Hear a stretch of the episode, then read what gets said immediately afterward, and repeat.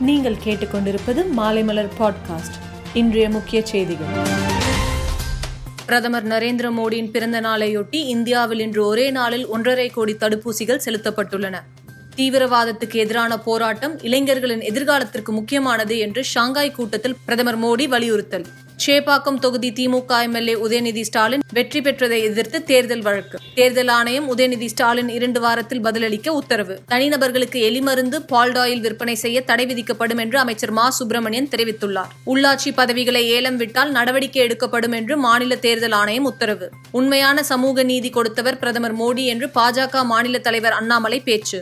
மீண்டும் தமிழகத்தில் மெகா தடுப்பூசி முகாம். அனைத்து மாவட்ட கலெக்டர்களுடன் தலைமை செயலாளர் ஆலோசனை. கம்போடியாவில் ஆறு முதல் பன்னெண்டு வயதிற்குட்பட்ட குழந்தைகளுக்கு கொரோனா தடுப்பூசி செலுத்தும் பணி துவக்கம். சீனாவில் நூறு கோடி பேருக்கு முழுமையாக தடுப்பூசி செலுத்தப்பட்டுள்ளது. மக்கள் தொகையில் எழுபத்தி ஒரு சதவீதம் பேருக்கு முழுமையாக தடுப்பூசி போடப்பட்டிருக்கிறது. மேலும் செய்திகளுக்கு மாலைமலர் டாட் காமை பாருங்கள்.